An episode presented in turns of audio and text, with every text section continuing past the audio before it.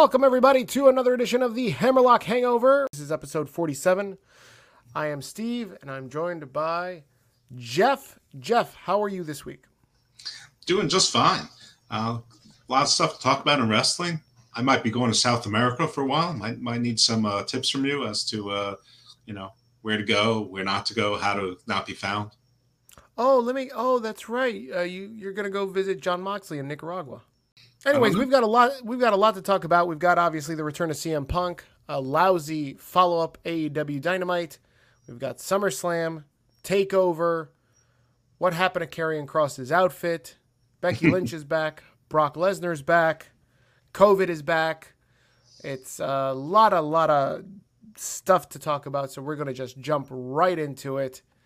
Um, Jeff, I don't know if you heard over the weekend. A lot of wrestling news but a certain, I don't know, quote, iconic wrestler that has been missing for the last seven years decided to pop back up. Were you aware of this? Yes, I was, Steve, because I am a professional. So I was aware. I have also been made aware of it for the for the looming weeks before as well. So yeah, I was I was pretty pretty well teed up for it. Um, and I have to say that the entrance didn't really disappoint. I mean, you turn on Rampage, it went straight to it. The song played. You couldn't even hear the song over the CM Punk chants and the crowd cheering. I don't think that anything that CM Punk said was that interesting. I mean, I think he took took a couple of pot shots, but it didn't matter because the crowd was electric, the sound was electric, the chants were electric and you could see the emotion in him was real. I mean, he, his eyes were misty. So you know that you know Jim Cornette said that it was almost perfect. I you know I they would have had to have tried to ruin it, but um, yeah, I mean the didn't make us wait. No wondering he was doing mosh pits. He was obviously had a lot of people there he knew from whether they were actually you know friends or people he trained with or fans that he's been that he's known for 20 years or friends in the area. Could have been all of the above, but he was hugging everyone. Or people he owed money to, Colt Cabana. or, the, or the ice cream vendor. Um, I mean, there were a couple of pot shots you know, saying he needed seven years to recover by sickness, basically caused by WWE. All right, you know, t- take take it down a notch. We we we know you. You know, you also did comic books and movies, and you know, every autograph signing you could um, and you had a podcast and you talked about Blackhawks hockey, and it, it's not like you were dying out there. Uh, Did and then he, also said, he, I didn't even know about this. Yeah, he, he's done everything. He said he was out of professional wrestling for 16 years. Cute line. It's dopey. It's dopey when Ring of Honor fans think that their stuff is is authentic. It's dopey when NWA fans think their stuff is real professional wrestling. There's no real professional wrestling. Well, there I'm sorry, there is sumo wrestling. Sumo wrestling is the only place where people actually get paid to do something called wrestling. Maybe there are Greco-Roman tournaments somewhere, but even in UFC, what about, there's what about Olympic wrestling? Uh, still considered amateur, though. That that's bupkis too. But you know, if, if you UFC doesn't even have a Greco-Roman division, Bellator doesn't. None of the MMAs do. So there's no professional wrestling. It's all what, stunt dancing. What about when I go to my local dive bar and they have like greased up women that you can wrestle with for like free beers? I wouldn't say that's really professional wrestling. I think that's more like and you know, you are giving entertainment to others and they're rewarding you with swill. there you go. Okay. Fair enough. Yeah, CM Punk came back. Um, I, you, Steve you goes be... professional wrestling at the local bar, does mud wrestling with local women, and he doesn't draw a dime. That's right, with local bar hags. Se- seven people are there going, Steve, Steve, Steve. Yeah, right. They're more cheering for the bar hag to be like, you know, slip, fall, and then. Oh, I I assume you use Big Daddy Cool. I just figured her name was Steve. That's right. I fucking stepped right into that one. That yes, you did. Mm-hmm. Um, yeah, man. CM Punk comes back. I mean, listen, everybody saw this promo, and it was hard not to fu- fucking feel something for the the energy that was provided by the Chicago crowd.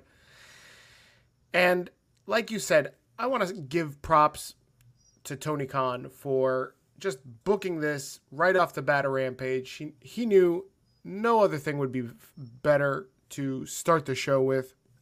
Also, you know, you get everything. You get cult of personality, you get CM Punk, you get the guy crying in the audience, mm-hmm. you got uh, all of it. Like, so great way to start the show, especially to capitalize on those SmackDown viewers that might have stopped tuning in and then was like, oh, CM Punk's on. Oh, well, let me tune in.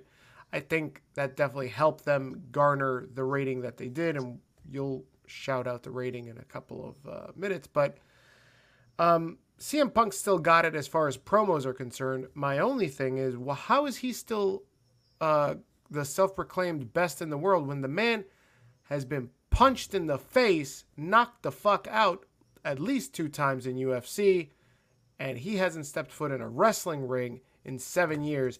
This guy can no longer call himself the best in the world, but still continues to sell t shirts, and idiots keep continue to buy them despite him not really being the best in the world. Ooh, thanks for reminding me. I've got to hit that tracking number to see where my order is.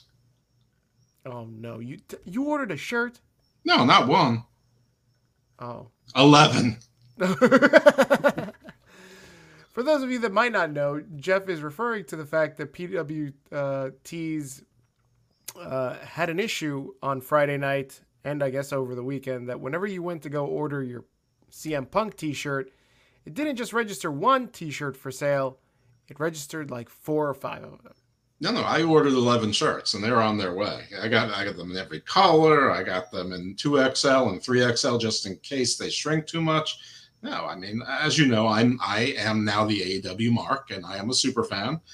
Um, I sort of missed CM Punk the entire time around. Uh, sort of vaguely saw straight edge and you know the pipe bomb but i wasn't i was sort of checked in and out of wrestling at the time. Had these things called kids you might know something about it. Mm, um, yeah. you know uh, so i'm just making up for lost time and i you know i want to support everyone. I want to make colt happy because i know it can't be comfortable for him. So i'm just trying i'm just trying to give everyone a safe space and support them the best way i can. Well how how nice of you. Did you watch uh, rampage the whole time I watched everything. Sure, I saw him. I, I, saw him talk about he's got a couple of scores to settle. I'm intrigued. Is that Jericho? I don't know. What is? Who could he have scores with? with did he ever have beef with with Christian? I, I don't think him and Moxley cross paths. I don't know. I'm confused. I, well, well, him and Christian were hugging it up at the end of Dynamite. Uh, well, listen, they, revenge is a dish best served cold. Maybe he doesn't want him to know that that he still uh, carries a grudge. I mean, shit, the Big Show was in WWE for 932 years. Mark Henry for about 870. They could be his targets. I don't know. This this so Dustin. There's so, so Cody. Many possibilities. So many so possibilities. Many. It's intriguing, yeah. Oh please, it's not intriguing. This I mean, ridiculous. Darby and Sting were up in the rafters. Uh, are they faces? Are they heels? Darby had the tree painted on his face. I mean, this this was amazing you know, let's talk about uh, CM Punk showing up. So that was Rampage. So you would think, hey, you know, we just dropped a, a, a great rating for Friday night.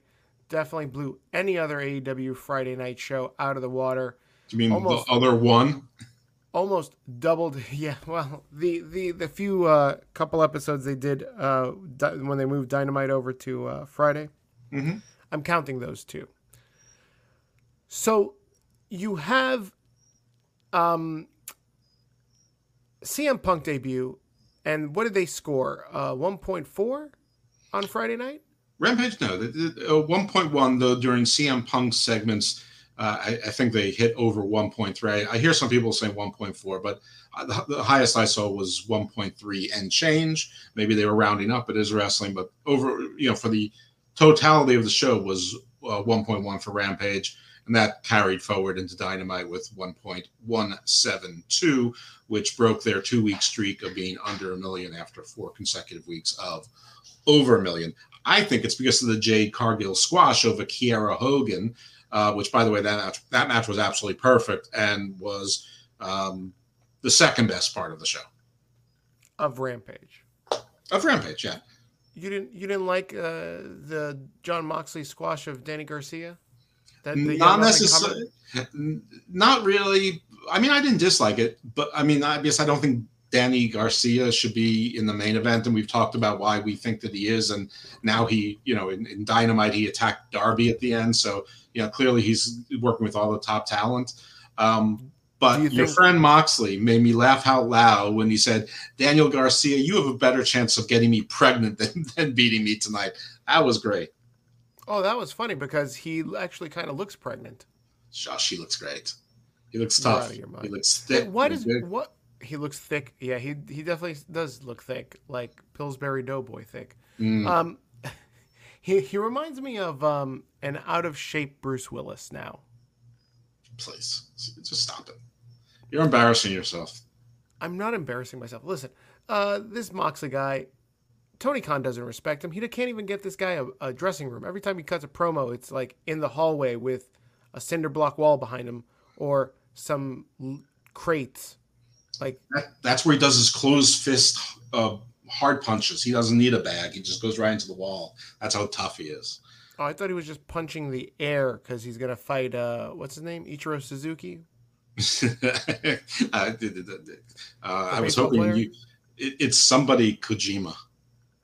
Oh, Ko- sashimi, sashimi, Kojima, Satoru, Satoru Kojima. I don't know. All, all I know is that it's nobody that was exciting. The only Kojima I know is the guy that um, created the game Metal Gear Solid. That's the only Kojima I know. But I don't know. I guess it's it's supposed to be uh, a real slobber knocker of a match. I can already hear the sycophantic AEW fans going, "Oh, this is gonna be great." Uh, all I listen in America right now, North America even, from New Japan, there could have been better options that are in the states are Jay White, Will Ospreay, Minoru Suzuki. I mean, all three would be top tier matches. You don't want to give top tier? Okay. You got Juice Robinson, even David Finlay. How about Hikuleo again? I mean, I'm sure there's others that are here that are working out in California uh, that are doing shows. I, I, see plenty of New Japan people are here, um, and they can't go back to Japan because everyone there. I mean, it's like 15 people in New Japan have contracted COVID in the last week or so. Mm. Why not Nick Gage? I don't think he's in New Japan, but uh, you know, if he's in New New Japan, I mean. Well. But why why is Moxley just strictly fighting New Japan guys? He doesn't even well, the, have the title anymore. Yeah, but the story was he sent contracts to like 72 different people in Japan and only one came back. And he does still work for New Japan periodically and he'll be on their strong shows. Uh, I don't know why it's not Tanahashi. I guess, I guess that uh, he has conflicts, um, but he'll probably show up on the Tron. Eh, I mean, either one of them will do what they're told. I mean, that, that, yeah, that, right. That's nonsense. Uh, what's his face lost to Lance Archer. Who? Your friend Moxley. Oh no, that's because he fucking uh, uh, succumbed to a, a, typhoon. Like, oh, tidal wave's coming. Oh, I can't come to. No, no, like a month ago. Like he, you know, he he got stuck in the barbed wire and he couldn't make the ten count. Oh, that's right. Uh, yeah, yeah, yeah. I remember. Yeah, I told you because he's an idiot. he's still lost. He's yeah, lost in, he's lost in the fucking sauce, is what he is. He's he's he's a complete buffoon. But nobody mm-hmm. wants to believe me. That I said, I'm telling you, Moxley is is is a joke. So but, are you are you trying to tell me that we're not going to talk about Impact's emergence? It's, it's submergence, probably. Um, are we done talking about CM Punk? I mean, let's talk about the lackluster Dynamite episode that followed up Rampage. Like, you had a bunch of new eyes on the product and this was your golden opportunity to start Wednesday night on fire.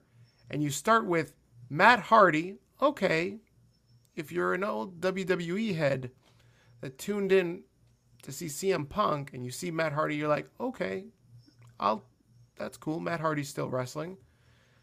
But you put him up against Pockets Cassidy, like if they're not in on the joke, they're gonna think this is a joke. Like not funny. So, what do you think about the idea of them putting together Matt Hardy, Orange Cassidy to start the show? if you like CM Punk, especially if you like CM Punk the way he looks now, you don't care about Orange Cassidy. I mean, I I agree. This week's Dynamite was bad. This was a squandered opportunity. I mean, they still did good numbers as we talked about, but they probably could have done even better numbers, or they'll probably lose a bunch of those people um, because they, I doubt that this show would would rope anyone in. A see, what I don't know is that if they were just counting on that they would get the eyes because of CM Punk, period. If they actually thought this was a good show, if they're actually if they actually think that that the mainstream thinks that the Orange Cassidy is a draw, or that the mainstream wants to see the Gun Club and the Factory and Brock Anderson, uh, you know, or Lee Johnson. I mean, the, the, the you know segments with the Dark Order. I mean, it, it's like the, this whole show was. This show look, looked more like a dark show, meaning the show name Dark, D A R K, not not a dark match. It looked like the the YouTube show Dark, the card. Then no, the it, it it also looked like dark matches. Like Well, you that- had yeah. Moxley, Darby, and Eddie Kingston versus um who it wasn't QT Marshall. He was in the other match. No, it was it was the wingman. I mean, yeah, no, it- Bononi, uh, Amish Roadkill, uh, and uh, who's the other guy? Uh, J- JD Drake and and the, the Hollywood hunk n- uh, oh, nickname that's Ryan right. Uh, uh, Ryan Ziegler. That's right. right? Dolph's brother, and uh, Pretty Peter Avalon on the outside. ridiculous. If if you didn't think this was a complete squash, all these I don't I I applaud Tony Khan for just pulling the wool over everybody's eyes. They think that this is a real match. Like this is all enhancement talent. I, I I've told you this before, Jeff. Like I'm watching fucking Sunday Challenge all over again from like the fucking late 80s, early 90s. I'm watching superstars. I'm watching Bret Hart come out and job uh, job out uh, an enhancement guy. Iron Mike Sharpe, Barry Horowitz. These are all the same fucking guys. They're, the kids watching AEW will go on and be like, "You remember how great Danny Garcia was? He was a real great enhancement talent." I this was a slapdash card. This, I mean, I understand that their goal is to build towards the pay per view, but they also have momentum to build upon. And like I said, it was a squan. I don't know if it's going to do them any damage in the long run, but it was a squandered opportunity. But that's it. Matt Hardy got busted open the hard way.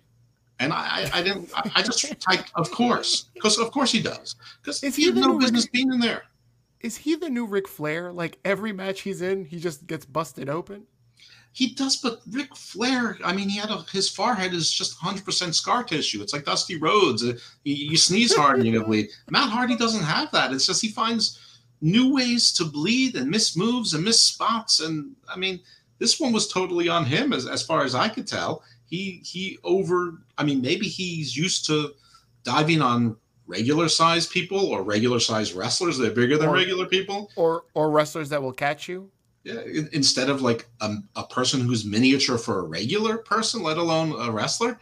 Um, nevertheless, he's done this sort of thing before, so I, I don't know. I mean, Matt Hardy got busted open, Brock Anderson got busted up. I'm pretty sure someone else was bleeding. Can we well. talk about that Ma- Malakai Black Brock Brock Anderson match? Of course, we What can. would what was the point of having this as the main event? Like you knew that this was going to be a squash. Fuck, even Arn Anderson knew that his son had no chance in hell in this match. I told you. I told everyone, and now I'm hearing all the podcasters say it.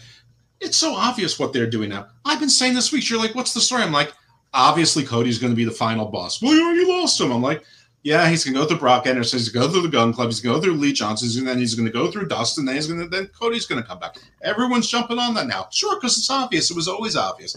That's the story. The story is he's going to destroy everyone that Cody cares about. And who ran in to do the rescue? Lee Johnson and Jeff, but this fucking rescue by Lee Johnson. Hold on a second.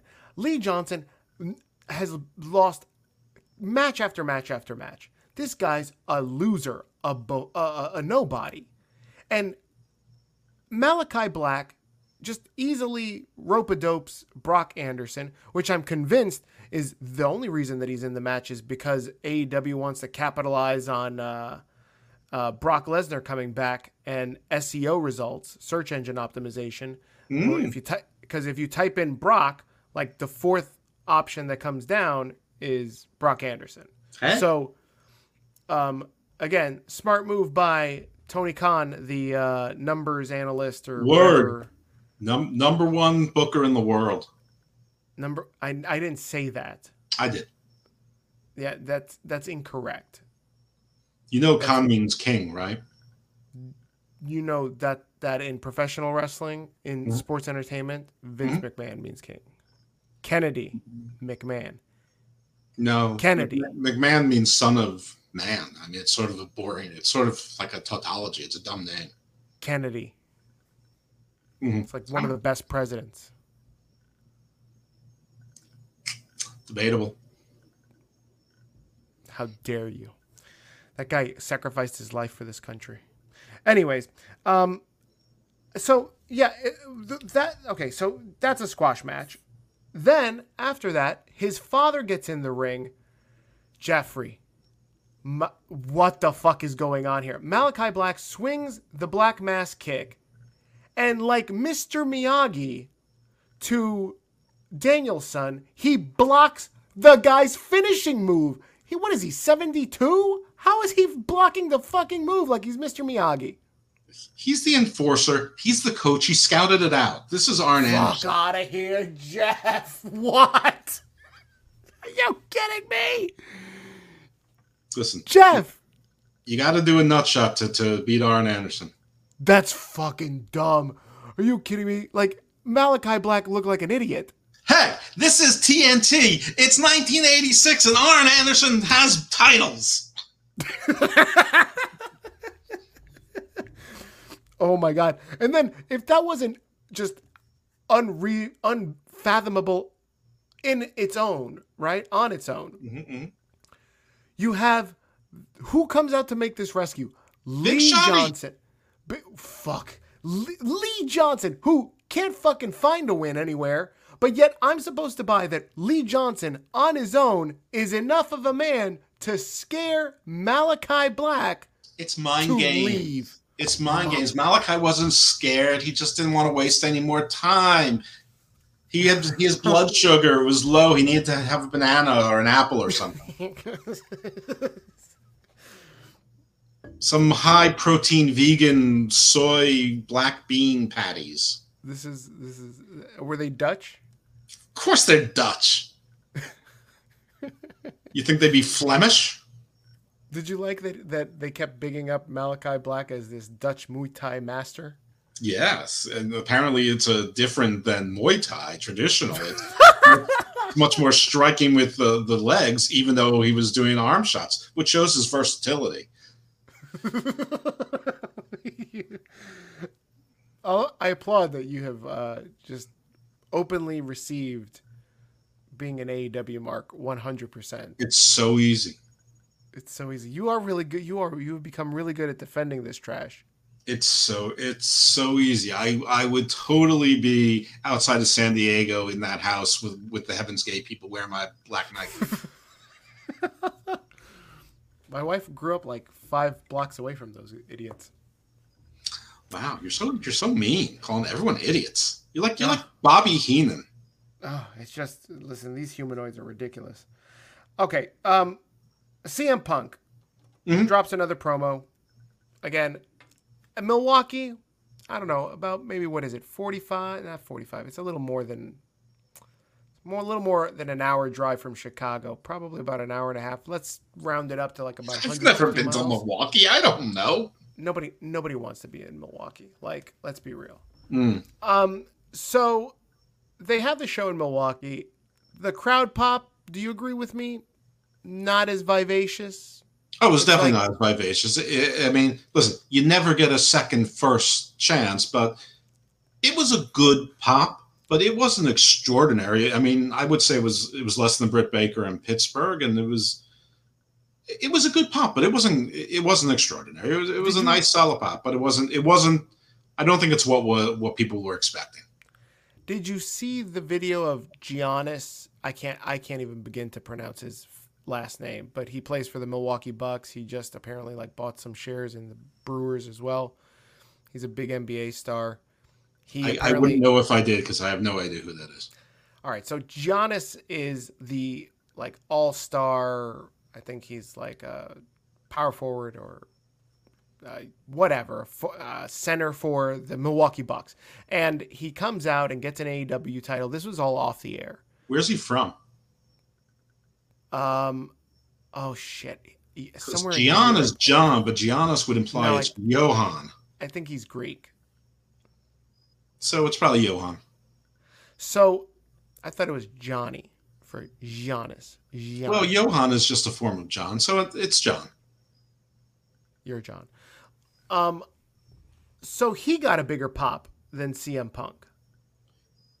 well, he, that that was probably a tactical mistake to have a local hero uh, on camera, but I didn't see it, so I, I can't really talk about it. But I can talk about Tony's interview with Punk, and and Punk really didn't say anything new. I mean that that was the dis- he didn't really follow up. I mean, he certainly emotes well, and he's he's you know he's got the crazy mm-hmm. eyes, and he mm-hmm. you know and he, he he speaks like a wrestler, but I don't know. All I was seeing, I don't know, like some guy who, if they were in the subway with me, that I'd be like, I don't want to sit too close to him because I might catch something. Um, but he didn't say anything new. He was talking about Darby. The crowd did a yes chant, and, and the most interesting part was where he sort of slipped. He said that's somebody else's shtick, and you might uh, have to be more patient for that. Uh, you know, which is which was cute and and fun and human, and and that was a moment in in and of itself. Um, but I, yeah, I agree with you. The pop was good, but it was it, it didn't come close to recreating Chicago, and he he doesn't seem to actually really have anything to say. That was well, I mean, he did hint at the biggest thing that he said that everybody's talking about the, the day after is his hinting of Daniel Bryan, aka Bryan Danielson, uh, is coming to AEW. He's pretty much locked in, and that the AEW fans need to be a, just a little more patient. Well, yeah, but um, everyone knows that too. I mean, it's just a question of when. And there's two big shows in the Metro New York area coming up next week. So, I mean, the, the suspects are, are rounding down to, to those two and you know, probably Queens. Are you aware that he, the last, uh, this is so like inside baseball. Like, I, listen, I succumb to this shit too when it comes to Marvel movies and Marvel comic books. Like the inside shit is really mm-hmm. nerdy and, and captivating to me. Sure. But some of this in wrestling is just so fucking cheesy and dumb. So have you are you aware, Jeff, that when CM Punk came out last week, he had, I think, the initials DB or BD referring to Daniel Bryan or Bryan Danielson, and on one shoe, and then on the other shoe he had AC, which is supposed to stand for Adam Cole. Mm-hmm. Yeah. And this week he had BW, which stands for Bray, Bray Wyatt. Wyatt. Yeah. Mm-hmm. This is all great. I love Easter eggs. This is really exciting. It's just building my anticipation and excitement. More T-shirts. More T-shirts. Yeah. What he did say to answer your criticism earlier, he said do I still have what it takes? Am I still the best in the world? Can CM Punk still go? And he talked about how Darby would have been his favorite wrestler at 15 and stuff like that. So I don't know. It just hit me right here. For those of you uh, not able to see Jeff, he just slapped his titty. Mm-hmm. oh, Jeff, this fucking show AEW. AEW like granite had a bunch of um, like Granite, mm-hmm. the Man of Steel. Mm-hmm. Everybody, uh, uh, what is with these fucking cheesy run-ins? We just talked about Lee Johnson earlier in the show. You had Omega cutting a promo. this fucking this fucking made me laugh too. So Omega's in the ring. Brandon Cutler's got his uh, hairspray. Nakazawa's there. Callis is there. So it's the four of these guys. Christian Cage is cutting a promo on them. They beat down Christian Cage. Who comes out to make the save? Um, the Elite Hunter, Frankie Kazarian. Frankie Kazarian. And all four of them are like, oh shit, let's get out of Dodge. Like, you're telling me that what like Nakazawa and Cutler couldn't just easily hand Kazarian his ass? It doesn't even matter. I mean, first of all, let me say, Callis is fabulous. He's so much fun, and that pink suit was outrageous, and the pink scarf. I mean, that was crazy. And I, I you know, I like the whole throwback to he hired Christian and fired Christian because there was a kid named Kenny, and Kenny's ten years old, and then uh, you know, Kenny Omega had to do it twice for effect. He goes, "You think you know me?" You know, the, the whole head shot. Oh, But I- so corny. It was corny, but that's Kenny. He's a dork. But I thought the, They're the all crowd- dorks. the cr- Christian made a joke. He said, "Oh, I'm sorry, I fell asleep during during your speech." The crowd was dead during this whole thing. I mean, the, this got no reaction from the crowd. I fe- yeah, the, a lot of that was the other criticism I heard. Oh, it's. Kojima Shitogi. That's the guy's name. Is Kojima the first name or the last name? Don't test me on these things. It's it's, it's the first name. As I typed it as if it was the first uh, name, but maybe I was doing like international dating, like you were doing. Oh fuck! Nobody knows. Nobody knows. Nobody on this Somebody show knows, knows. but I, I don't care. I don't I don't feel like my life is not full for it because this is this is this, this is just this is this is New Japan doing to AEW what AEW does to NWA. They're giving them Leyla Hirsch.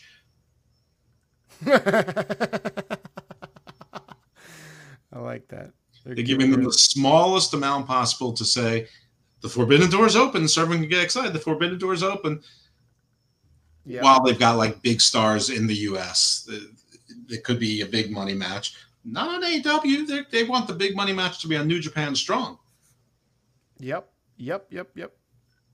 I mean, listen. There's there's really nothing else to talk about AEW. You have anything else before we move Well, on? Jericho uh, wanted Oh, wants a match right. with MJF, and MJF is uncharacteristically stupid and accepts it. Uh, you know, uh, and the stipulation is that Chris Jericho will never wrestle a match in an AEW ring again. Now, other people said anywhere he'll never wrestle again, but he said in an AEW ring. In any event, I'm really torn because the one time Jericho was on commentary and Rampage, it was it was excruciating, but he's been on commentary other times and been okay. So I'm going to root for MJF to for the full straight, the the flush, or the, and and win again. Um, I don't I don't think the Jericho Oh, needs to wrestle. straight. It's 3-0. Like, why is it critic when WWE does this? Like when they book Lashley versus McIntyre for the third time in a row, uh, back to back month. I guess because it's because AEW doesn't have pay per views every month. Maybe that's it.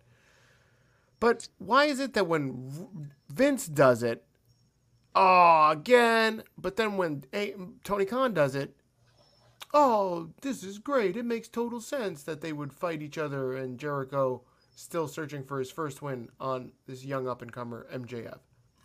In in fairness, there has been that kind of blowback about this match. Not a lot, but there's been some. I mean, it, it's been uttered out loud. But and this is not me being the mark. It is different.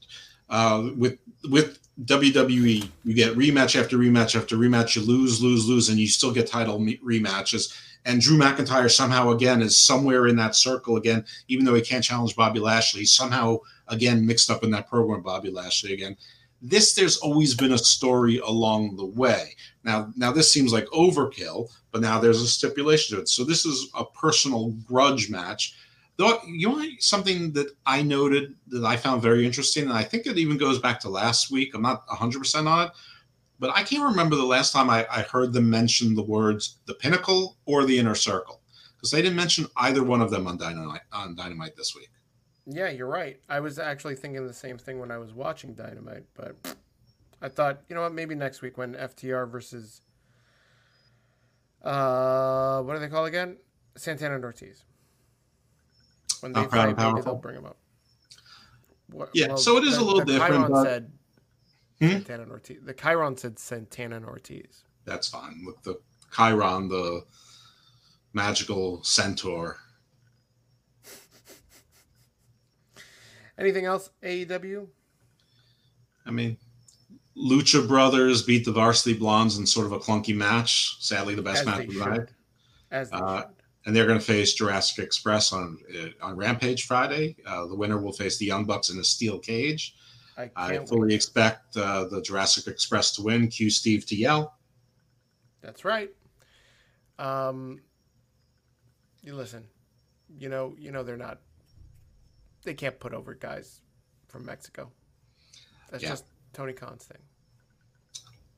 Um, the women's match, Jamie Hayter and Red Velvet, was awful. The Dark Order descent, I can't imagine that anybody cares about that. Hold on, hold on, hold on. Red Velvet fought Becky Lynch on AEW Dynamite. okay, fine. Well, she's she's looked better.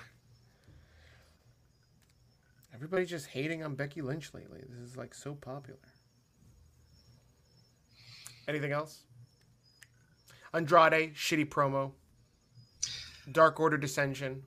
Yeah, we, we talked about Daniel Garcia ran into attack Darby, so there he is again. Um, I like Dan Lambert's promo. I mean, oh, I loved it. He's so right about everything. Yeah, you know, the soft and weak want to see the soft and weak. Uh, you know, why do you want to see all these little wrestlers when you're afraid of real men? I mean, I don't know if I would pick Scorpio Sky and Ethan Page, but he, you know, talked about the mean black belts, this, that, and the other thing it was a good promo about little wrestlers. The only thing that's particularly strange about it, I know it's meant to be ironic and silly, but so far his only issue has been with Lance Archer, who's like one of the biggest guys in the company. So that that struck me as a little bit strange, but okay. But no, I mean, Dynamite. I don't feel like we need to belabor and go through every single match. No, I think that was that's good. Um, let's move on to WWE. Let's talk about SummerSlam. SummerSlam was, I guess, the second, depending on which side of the aisle you land on, it could have been the biggest thing over the weekend, or it could have been the second biggest thing over the weekend. Um, what were your thoughts on SummerSlam? Give me the good, the bad, and the ugly. The good, I thought that the Roman Cena match was was pretty darn good, though there was a five knuckle shuffle where John Cena missed it every bit as much as Marq Quen missed a shooting star press. Um, the bad, the bad has to be the reaction that, that Nikki Ash is getting, and it seems pretty clear after last week that my hope, my thought, the facial expressions I was seeing, where maybe she's cracking and breaking, and and this was all a ruse for her to turn sort of into you know sanity crazy Nikki and Superior Custom. No, that that if that was the plan, it's been abandoned. Then it was probably just her having gas or something. Um, so the bad is the reaction to her. I mean, it's it's predictable, but nobody cares. She's getting booed out of the building. I, and I listened to Mat Men today, and they're like, "Yeah, she was booed the whole time. They booed her out of the building." And we're getting reports from house shows that she's being booed everywhere, and it's on TV too. I can see it. So it, it's I only mean, temporary. It's only um, temporary, Jeff. I got a feeling that this new tag team partner of hers, this is going to stick for a while, and they're going to get over. I'm referring to Rhea Ripley, obviously. I, I, I, think you're right about that. So the ugly Goldberg's performance. I mean, Goldberg was horrendous. He almost killed himself. He almost killed Lashley. He almost he, he almost killed me. It was so bad watching. And what almost what certainly is killing me is that they're insistent on continuing this story. I mean, they are unwilling and unable to call audibles even when they're obvious. Um, I, I, don't know. It, it, that that that was awful. I thought that SmackDown was sort of the best of times and the worst of times. I think that the stuff that was good was was really good, but I think there was a lot of bad. Like the pre-show match was like nothing. I mean, I don't think they should have even validated it. I I sort of predicted it would have been the women's tag team title matches and maybe a title change there. Um, I mean, I got every single match right except for the one that was that didn't happen, which was Sasha. I mean, that was also sort of ugly how they sort of you know we're talking about Sasha and doing the whole promo, and then she doesn't show up. Uh, mm-hmm. Apparently, they knew it. Uh, but I did predict a title switch. I, I predicted that, that uh, Bianca wouldn't get it, so I'm giving that one to me. So I, I was perfect, and that's not a good thing if I can predict the, the winners of every match. So. Um, thought the Damian I've, Priest match was pretty good. I've heard rumors that, um, and I'm not going to tell you where I heard this from, but I've heard rumors that, and uh, let me not go there. I, I don't want. I don't want to speculate. I, I, I, we were very critical of those that speculate, so I, will I'll choose. I'll choose to refrain from saying that. All I'll say is this: is you know, um, if COVID's taught us anything, right, Mhm. is um, there are people that can show up and be obviously sick, coughing, sneezing, um, fever, sweat, all that, test, and maybe they have COVID, maybe they have the flu. Then you have people that don't show any symptoms whatsoever, and they get tested because now there are mandates to get tested uh, if you're not vaccinated, and you come up positive, and you're not showing any symptoms, and week after week after week, you still come up positive, but you're fine. Um, so that's all I'll say is, you know, it's it's a day to day thing, right? So that's all I'll say. Understood. You mean like Thank Pat McAfee? Kind of like Pat McAfee, although Pat McAfee, you know, obviously to get into the door on SummerSlam, and for those of you that don't know, he tweeted out earlier this week that he is COVID positive, will not be on SmackDown this week, and probably not next week either. And depending until he re- gets back, he's got 104 fever. He shows you a picture on his Twitter of uh, the thermometer temperature. Um, don't ask me if it's rectal or oral uh, or both, uh, because I Nobody know. was going to ask you that. Oh no, nobody was going to ask me that. I, I, No. I'm pretty sure somebody was going to ask me. Nobody. I'm going to check the email. Um, and you know, uh, He says he was vaxxed, but you know what he didn't. pr- What he didn't show his vax card. well, he doesn't need to show it to people on Twitter. Well, don't say that you were vaxxed and don't show your vax card. He doesn't need to show it. He doesn't need to say anything. But once you do, there's a lot of people saying they're vaxxed who aren't. Yeah. Well, I mean, you know, you're hearing a lot of this, so we wish him a speedy recovery. But this is exactly kind of what I'm saying, right? Like he also said he was asymptomatic. Then he said he had 104 fever. That's not asymptomatic. I mean, 104, if you're an adult, is you go to the hospital. But from what I understand, again, you this he came out with this on like Wednesday. SummerSlam was Saturday. Mm-hmm. And to get into the door, you had to like be tested the day before, I think at least. So Friday, he tested negative. Obviously, they let him in. There were other staff that were not because they tested positive. Like Kenta. So, right, like Kenta, except Yeah. nobody wants to see Kenta. A lot of people did want to see this person. That's not true, the uh, card. Track Brown and his cousin very much want to see Kenta and thinks that lots of people want to see Kenta. That's And they would love to see Kenta versus CM Punk. Who? Why didn't they come see him when he was uh, Hideo Itami? I, I, I don't know. And listen, maybe they would like to see it, but there's probably about 25 people on the New Japan roster that they'd want to see against CM Punk before they'd want to see Kenta. Oh my god, it's so. It's just this is all this is this is all make believe. It's all make Well, believe. it is actually all make believe, so that, that part is true. Ah, anyways, so yeah, so I mean, But this is hear nothing. This is nothing necessarily to do with Sasha, is what you're not saying. correct. Okay, I had That's- to follow your double negatives. of course, right. And it has nothing to do with her being an anti-vaxxer. Okay. Uh, I don't know. I'll, Allegedly. I'll, I, I yeah, allegedly, and also the um, yeah, that's that's all I'll say.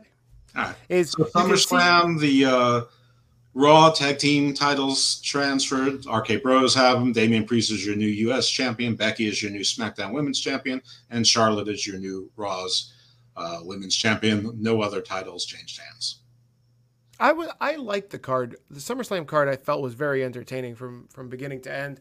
I thought it was a very interesting move to have RK Bro start the show. It was uh you know, I, I tweeted out actively throughout SummerSlam and so when that match was the first announced, I said, "Oh, this is a bold choice." Vince is obviously expecting a really huge pop to start off the night once RK Bros win the titles and lo and behold, they did. Las Vegas and the fans in attendance uh, marked out heavy for Randy Orton and Matt Riddle. Here's another point everybody's very critical of like WWE doesn't nurture tag teams. They don't take care like create tag teams from from the ground up. Like it's always these makeshift teams. But look at Randy Orton and Matt Riddle. They're a makeshift tag team and they're the most over tag team in the business. I don't know if they're the most over tag team in the business, but they work. They definitely work, and so does AJ and Omos. And and a lot of times it doesn't work.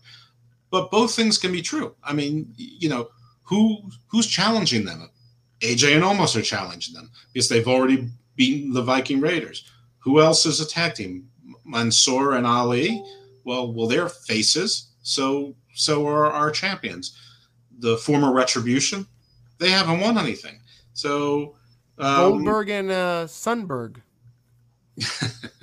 They're gonna tag Goldberg and and what's his name? Hook Hookberg. Hookberg is going to uh, tag team with his pops, and they're going to beat those guys. And then look, that's a tag team that is from the ground up because they're family, just like Dominic and his father.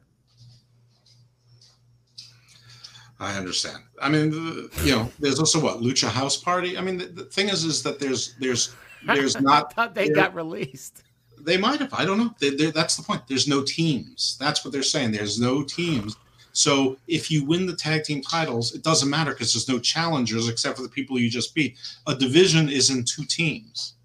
But the tag, but no, the point is that having the teams is overrated because the makeshift team will most likely get over more than the actual team.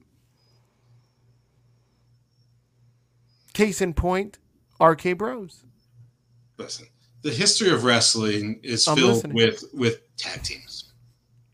The Steiners, the Dudley Boys, Demolition, oh. the Road Warriors, the Rock and Roll Express, the Midnight Express. Right now, who, who, your favorite guys, the Lucha Brothers. I mean, you have teams, and you always have these teams. And so, if you have six or seven teams, and you have a mishmash team, it's not that bad. If you only have mishmash teams and the regular teams are only undercard, low card, or no card, and mostly lose, that's not a division. So it's not interesting. You need to have stakes. It's like you can't be a star unless you're an individual star in WWE. And but Jeff, Vince you can't have this. Jeff, you can't have stakes because Otis eats them all. Shush. all right. Um. Yeah, I I liked. I thought. Well, I, what did you think of this Edge versus Seth Rollins match? I thought it was a really good match. I think it was a match of the, the night and possibly uh, a match of the year contender. That's ridiculous. I, I couldn't give two shits about either one of these guys. The, the match was the match was good, but What's like all of Edge's longs, way too long. I mean, at least seven or eight minutes too long. So if you if you cut it by seven or eight minutes, I, I might agree with you. Wow, I, I'm surprised we disagree on this. Seth Rollins ruins everything. I mean, if you want to talk about the Becky thing, that that's sort of interesting. You know, she's sort of like a heel now. That that's sort of cool. Or if you want to talk about Brock, I mean, it looks like maybe we're getting my story that I've been for like seven or eight months. I was pontificating about whose side is Paul Heyman going to be on. That's interesting. Paul looked, Paul looked really really shook. Let's start with the Becky Lynch thing, and then we'll talk about Brock. So Becky Lynch returns um, because she, you know, S- Sasha can't go. Carmella comes out. Las Vegas was about to riot, and then Becky's music hits and huge pop. Um, she comes out to the ring and challenges Bianca. Bianca doesn't kind of raise an eyebrow like, uh, Becky, I'm sorry, you're a Raw talent. I'm a SmackDown champion. Go stand in line. You're in the wrong match. Nope. She just says, you know, like a dumb baby face, all right, I'll. Ch- all right, let's do it. Let's do it. I'm not ready, but let's do it. And Becky Lynch, like the savvy veteran, she okey dokes her, punches her in the face, gives her a uranage, which now she calls a manhandle slam, um, and pins her one, two, three. Internet wrestling community flips out. They think that Bianca is buried. Jeff, what do you think? Is Bianca Belair buried? Well, we know that the internet wrestling community doesn't know what the definition of the word buried means. Are they happy with the booking? No. Was it weird? Yes. Was it shocking? Yes. Is that a bad thing? Not necessarily. I mean, having a match between Bianca and Carmella would have been bad. Having a three way with Bianca and Zelina Vega and Bianca, that would have been bad. So, I mean, this is people are talking. Let's see where it goes. I mean, you know, did it make uh, Bianca look bad? But yeah, but she was shaking hands. She got clocked and got hit with a finisher. We see this all the time in wrestling that the person who it normally takes 20 minutes or, or you're never going to be that you know at the end of a match that the the you know Cena put the F5 on or mm-hmm. you know, someone puts the finisher on where in a regular match somehow it takes 17 minutes to do so big deal you know it, it, we'll see where it goes if if Bianca's not on TV for the next month seven months then let's call her buried meanwhile I think they sort of did, did her a favor because this happy sort of you know prancing swinging her braid around baby face isn't working for her. She's a jock. You could you can be a yeah. you can be a face jock without the like the the the happy happy joy joy act. She's she's a jock, and they, they know how to book men jocks. Well, guess what? Book a female jock the same way.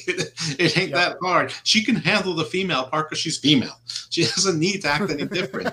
I mean, I mean, used to have Hulk Hogan flex. Guess what? She's ripped. Let her flex. I mean, so you know, maybe this will get a, this is the impetus for her to, you know, be more serious and stop the stop the dancing around with the braid thing for which is not her fault. Like 10 minutes during a commercial break, she's dancing the whole time with the braid, but yeah, Vince is, Vince is sold on like having a sugary sweet baby face.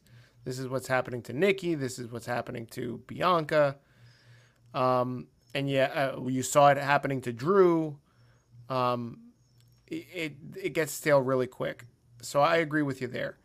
Um, in my opinion, Bianca's not buried. This would you expect to be booked? Like there was no build for this match. You think Vince McMahon's just gonna give away this fucking match? You're out of your mind. Like Vince is in. There's money in the build of Bianca versus Becky. It's a WrestleMania match, and you're just expecting that Vince is gonna throw it away in the mid card of SummerSlam with no build. Like what planet are you on? If you've been watching WWE, you know that that's never what they do. Unless they need to steal a steal a win from somebody, uh, like you know, really quickly and get a title back before they show up on AEW. Like, I don't know. It, it just was not shocking to me that this happened. Like, why everybody's up in an uproar about Bianca Belair and comparing her to Kofi Kingston being buried? Like, they're apples apples and oranges. Like Kofi is branded as a tag team specialist and a Hall of Famer as a part of New Day. Bianca Belair is her own woman. She's her own talent. She is a singles competitor. She can lift a fucking brick house up in the air with her two arms. And she's a champion. Like, that's different. She's a single superstar that is cleanly defeated Sasha Banks, cleanly defeated Bayley, and now is going up against Becky Lynch. So, no, she's not buried. Everybody just needs to shut up and pipe down. I think the shock and outrage was the goal, mission accomplished. We'll see. I mean, I'm gonna I'm gonna let this one play out. And by the way, Kofi's been just fine. Oh, of course, Kofi's fine. He's uh, counting his money. He's he's he's jumping around in cricket commercials now, so he's great. Yeah, he's um, doing just fine cricket commercials that last longer than that Brock versus Kofi match.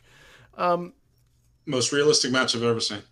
Let me ask you this question. Um, there's rumors that Becky Lynch is going to turn heel because of this. What are your thoughts there? I think it's clear as day. She was. She's already a heel. That was that was a heel move. Hmm. Interesting. You don't think she could just be the savvy veteran and be like, "Hey, hey, rookie, should have known better." No. Don't get starstruck. No. Okay. We'll see. We shall see. Mm-hmm. Um, let's talk about Brock Lesnar. Brock Lesnar came back too. Uh, very exciting at the end of the John Cena versus Roman Reigns match, which, again, like you said, phenomenal match. Lots of great storytelling and in-ring psychology within the match. Um, is is so Brock comes out and Paul Heyman I was watching Paul the whole time, and he looked like he shit himself. Mm-hmm. It's just like he looked like he wanted. He always sort of looks like he shit himself. But he looked like he got on his knees and was like, "What are you doing here? Oh my god!" Like he like he forgot like, his depends this time. He looked like he got caught like in in another with with know. the neighbor's wife. Exactly. Thank you. so, um, the story again. Here we have Brock, who I believe was a Raw superstar and is now on SmackDown. So I can imagine USA is not too happy about this, but don't worry, USA. You've got you still got Goldberg. Thumbs they a draft in two months. They'll be fine. Uh, who are they going to get back? Malakai Black? Bah. well, it might be uh, Malachi Elias. Elias buried Elias. Um. Yeah, so very exciting to see Brock back. Lots of questions, a lot of fantasy booking options. You know, you booked this um, call way back. You just said it a couple months ago. So very, very interesting angles that can take. But are we ready? Like Roman's going to stay the heel here, right? This is his Thanos run to The Rock, uh, or I guess to Big E, and Big E will vanquish him. But I, I think Big E's going to be one of those people that's drafted over to the other show. But okay.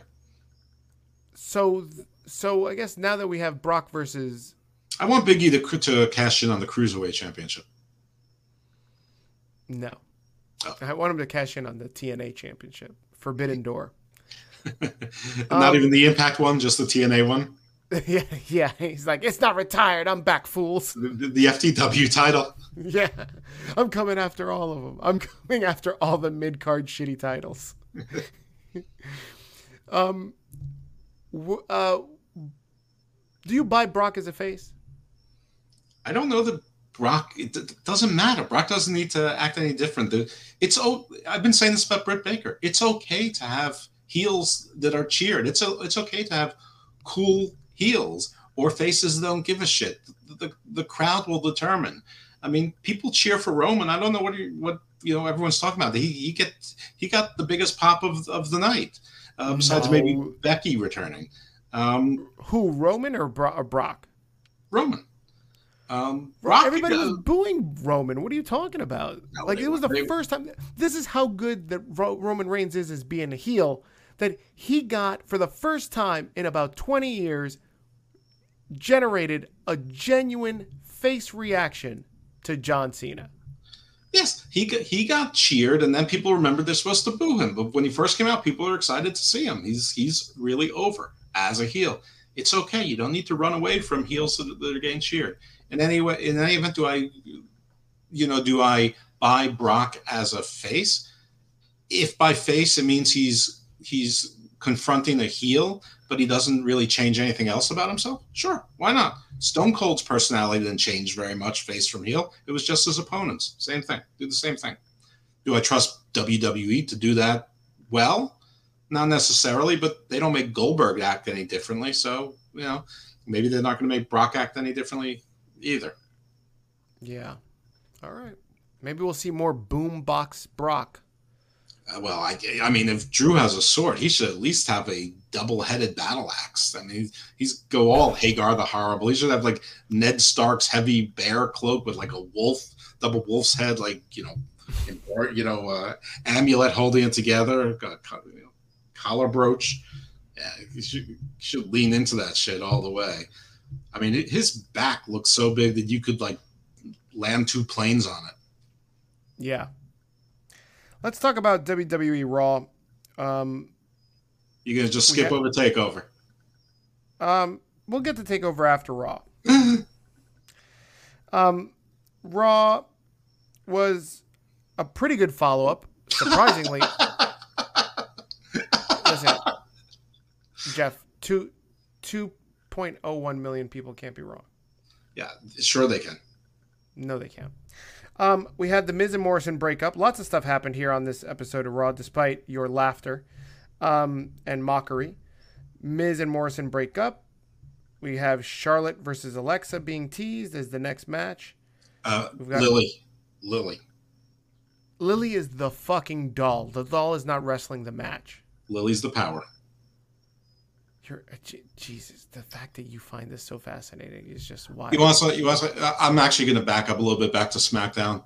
That match was awful, and the reason it was especially awful with Alexa and Lilly is that if Lilly is going to be a supernatural thing which causes powers and does demonic things, you can't just treat her like a doll during the match. Either either have it all magical and demonic that you can't touch it or whatever, or don't use it at all. But don't make it a rag doll at some point, you know, and at other points this magical thing.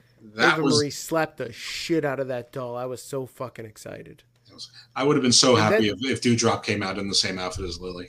It and then after, and then afterwards, she slapped the shit out of that piece of trash, Doudrop. What kind of hired help? Listen, it's so hard to uh, hold on to a job these days and find a good job. Doudrop is hired as this muscle, and all she does is make a mockery of her boss and disappoints her. She's supposed to take out Alexa Bliss, can't fucking do that right. And on SummerSlam, she's supposed to like interfere and doesn't. I'm glad that fucking Eva Marie just slapped her sideways. Should have Doudropped her ass a while ago. Hmm. Okay. Well, terrific. Um, so you're back to lying about Raw being good. It was super entertaining for me. I mean, Eva Marie was entertaining. On. Super. This is what it's supposed to be. It's supposed to be entertaining. I loved it. It was great. We had laughs. We had crying. We had Doudrop being slapped across the face. It was great the first 42 minutes were the same four guys. Which four guys? Do you realize I fast forward this? I the first 11 minutes and 47 seconds I missed nothing. MVP started speaking about 11 and a half minutes before there was just all recaps and they're making way to the ring. Uh, over 11 minutes of nothingness. And then they're talking about Goldberg again and how it was an accident that he attacked the kid Gage. Who cares? Put this in. We don't. Nobody wants to see them again. This is ridiculous. Listen, he has to make sure he's a black man. He wants to make sure that the cops don't come after him. All right. He attacked this young. He attacked this young white boy. Obviously, he probably needs to call Black Lives Matter because obviously they're probably going to be coming after poor, poor, Bobby Lashley. So the story is the Anti Defamation League against Black Lives Matter now. Is that is that what's happening here? It's just we need to protect Bobby Lashley at all costs. So please, he's a national treasure. Let's protect Bobby Smashley. I am down with that. Listen, um, I did I did sort of like how how Damian Priest sauntered out in, in the middle of this. He's he's a G. He's an OG. He, yeah, I like I mean, him. I said, I mean, I type that's quick, um, but yeah, but it was at least it, listen, it was different. At least it was different. He gives me these this Latino heartbreak kid vibe. I was like, oh, this is really good. I could get down and behind this, except he's not like you know five foot six, but you know it. it I, I'm I'm really digging his work, Damian Priest. Although he should finish every match with like having a lot of chicks in a jacuzzi. I really think he should take that from NXT and just have you know what? He should have you know how like Miz has Miz TV mm-hmm. Damian Priest should have jacuzzi TV or something like that where he just interviews people in a jacuzzi. You remember should he hire the same MVP lounge women that that used to be with the oh without a doubt. Yeah okay. the same exact ones right? the same ones the same ones. The, and they should have to wear the same dresses in the jacuzzi? Why why wear anything? They're in the jacuzzi well, it's TV. So did know. you ever watch uh, Saturday Night Live when Eddie Murphy was around and he would do James Brown hot tub? Of course I did. I'm older than you, you dummy. he should he should totally do that. He, that's the whole entrance is he comes out with a song, hot tub. It's so hot in the hot tub. Oh, great. Um, what else were we talking about? She- Sheamus debuted uh, uh, this new gimmick. He's got this nose thing and a trench coat. He looks like he's the Repo Man. Uh huh. No, didn't you see? Didn't you catch? Look, you check out the chyron. He's the repo man now. Mm-hmm. Listen, I have no problems with Sheamus. Sheamus has been delivering for for two years now, um, but th- this was done. Seeing Drew and Sheamus back together again was only marginally less painful than seeing Drew anywhere near Bobby Lashley again. And that dumbass sword, Jesus. Uh, I love it. They can do business all the time. They slapped the shit out of each other in the ring, real life. Mm-hmm. Sheamus and Drew, give me give me the, them in a singles match all the time. Yeah. All right. All right. So should we talk about that nobody likes Logan Paul, or should we talk about nobody likes what Faarooq 2.0 was wearing? Let's start with Karrion Kross, and then um, I've got some opinions on. I, there's a couple ways that the Logan Paul thing can go, but let's talk about Karrion Kross. Karrion Kross came out in some new outfit, right? He, you should see it for yourself. He looked like uh, it was half medieval guard, half Mad Max. Yeah, it's sort of like a like a Roman gladiator. He's worn it before, but I don't remember it ever being colored red before. Um, and then they were like demolition, like cross straps, like a cross, like an axe. Which, of course, I mean, as a metaphor for the night, they broke. I mean, he had a, a wardrobe malfunction the very first time using these things. They broke off in the back. Maybe and, because he's just so big that they, he's just so massively oh, like jacked that he easily breaks it apart. And, uh, but that's really not the important part. The important part was the helmet. I like thought Shredder. that he was. I thought that he was the the third member of the Viking Raiders. Uh, well, it would have made sense if he joined Tian Sha. Would they allow him in? Why not? I don't know. I, how, how, do I know? I haven't even seen uh, Xia Li there. It's been it's been the Boa show lately, and and he's been losing. So I don't know what the hell's going on. But no, this was, you know what? The outfit itself was horrendous. But, you know, part of the problem is the one we've talked about where NXT half the time is canon, half the time it's like it never happened. It's like NXT is like the what if of Marvel. it's like a whole different thing. But Karrion Kross, since he's coming, has been sort of like sort of like a Luciferian, you know, Satan worshiper that, that dabbled with a magical girlfriend. Then he's been sort of just like a killer tough guy with with the with the badass girlfriend. Then he was sort of like the pit fighter guy. And then he's been sort of like sort of like almost like the mob enforcer guy, or maybe the the mob capo himself with with the with the girl.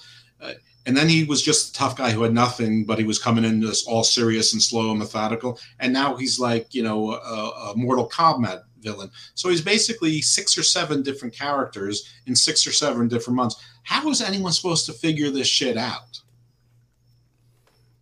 Listen, in real life, there's people with multiple personality disorders, and they have to be represented in in the wrestling industry as well. So there you, you go. You got him fired.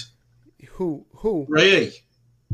Bray. No, My Bray got himself fired because he didn't show up to fucking work. How about that? You know that's not what happened. That's exactly what happened. Who told you? Your friend Chris? Mm. No, we uh, Bray Wyatt told me because he oh, wasn't okay. showing up anywhere, and now all of a sudden, oh, I, I, I don't have a job. I can show up places. Look at me. I'm on JoJo's Instagram. Oh. you mean his wife? Right. she was he wasn't showing up for fucking so, for fucking so eight Moxley's months. not on Instagram with with Renee, and he's in Nicaragua. But Bray is with JoJo on Instagram with his wife, and that's bad too. No, it's not that it's bad. It's just like you were in fucking hiding for fucking ten months, and now all of a sudden you get fired, and it's like, oh no, I was ready, guys, for real, for real. See, it's been confirmed time and time again that he was ready, and he was there many times. Uh, Wrote him off last by, minute. By who? By who? Meltzer? Your your buddy? Your your AEW friend? The guy you sit next to at AEW Dynamite? Yes. Meltzer? Huh? Yes. Listen, mm. I sit between Meltzer and Brian. Semper Vivi gets us snacks. Nah. Nah. Nah. No, I don't get to sit next to Meltzer. Denise gets to sit next to Meltzer. Denise Salcedo? Salcedo, yeah, Salcedo. She loves everything. She's so happy. I saw it like in wrestling, like you want to get popular, you have to be really opinionated and mean and anti something, or you have to love everything. There's no, there's no, there's no room for us middle of the roaders. There's no, there's no room for the objectivity, the fair, the hard hitting, the intelligent analysis. I agree. I but of course, it's a it's a form of entertainment for morons. But, so but well, see, this is but th- don't we both together in unison like fill those two gaps? Because I really am uh, uh, a, a you call me a WWE homer. You are, and I and I call you an AEW mark. So no, I'm I'm completely reasonable. It's just that AEW is wonderful. You're not reasonable. You're out of your mind. Not about this though. Yes, you are. No. How many? You like Logan Johnson, Paul? How many Lee Johnson shirts do you Logan Paul at least has more wins than CM Punk in UFC. How about that? I don't know. He has two first names, and his brother has two first names too. It doesn't make any sense. What does Between CM there's two of them, and they have three first names. It makes less sense. What does CM CM stand for? Chicago made? Chicago made Punk? Who gives a fuck? Cookie Monster, Chick Magnet. ridiculous. Do you, do you know how how dumb the Chicago flag is? They put four stars on the flag mm-hmm. to represent four tragedies in the history of Chicago. Like they who wants to commemorate that? That's that's like if New York would be like, you know what? Let's put the Empire, let's put the World Trade Center with the plane crashing into it on our flag just to memorialize it. Like that's nonsense. I'm pretty sure it represents uh, the Cubs, the Blackhawks, No, it Bears, and the doesn't. Bulls. I was just there and I had to Wikipedia because every fucking block in Chicago has this fucking goddamn flag with the four stars. Every fucking place. It, it represents Everywhere. the four rivers that there's a confluence of that no, meet in it Chicago. doesn't, Jeff. I looked this up. It has nothing to do with Four Rivers. It has to do with some four tragedies. And then it's always like, you know, even the new mayor, what's her name? Mayor McCheese. She's all Yes, like, maybe we should, may we should add a fifth star for I Isn't it Chicago- Mayor Gordon Lightfoot? Yeah, it's, it's Mayor Gordon Lightfoot, and Mayor Mayor Lightfoot. She Mm-hmm. wants to say, "Oh, let's put a fifth star on it because we want we Chicago survived COVID." No, it's four stars because Meltzer gave it four stars. It does. It's not a five star city, So, so you're telling and me because the pizza is four times as thick as New York pizza. so you're telling me that if the Chicago if Chicago was in the Tokyo Dome, it'd have six stars in it. Absolutely, it's definitely a six star city city in Asia. You you you I, I can't I can't with you now. I can't with you. What have you become? What is? What have happened to my Jeff? I don't know what's the difference. Ugh, that you've become an AEW mark. All you've It's like, it's like a song. This is like a Disney song. Whatever happened to my Jeff? what, and what was that part? Oh, AEW. Gilbert and Sullivan. Maybe, maybe there was like Broadway. I don't know. Was that from AEW side story? It should be. All elite sides. It's probably from being the elite dark. Would- Don't don't say it.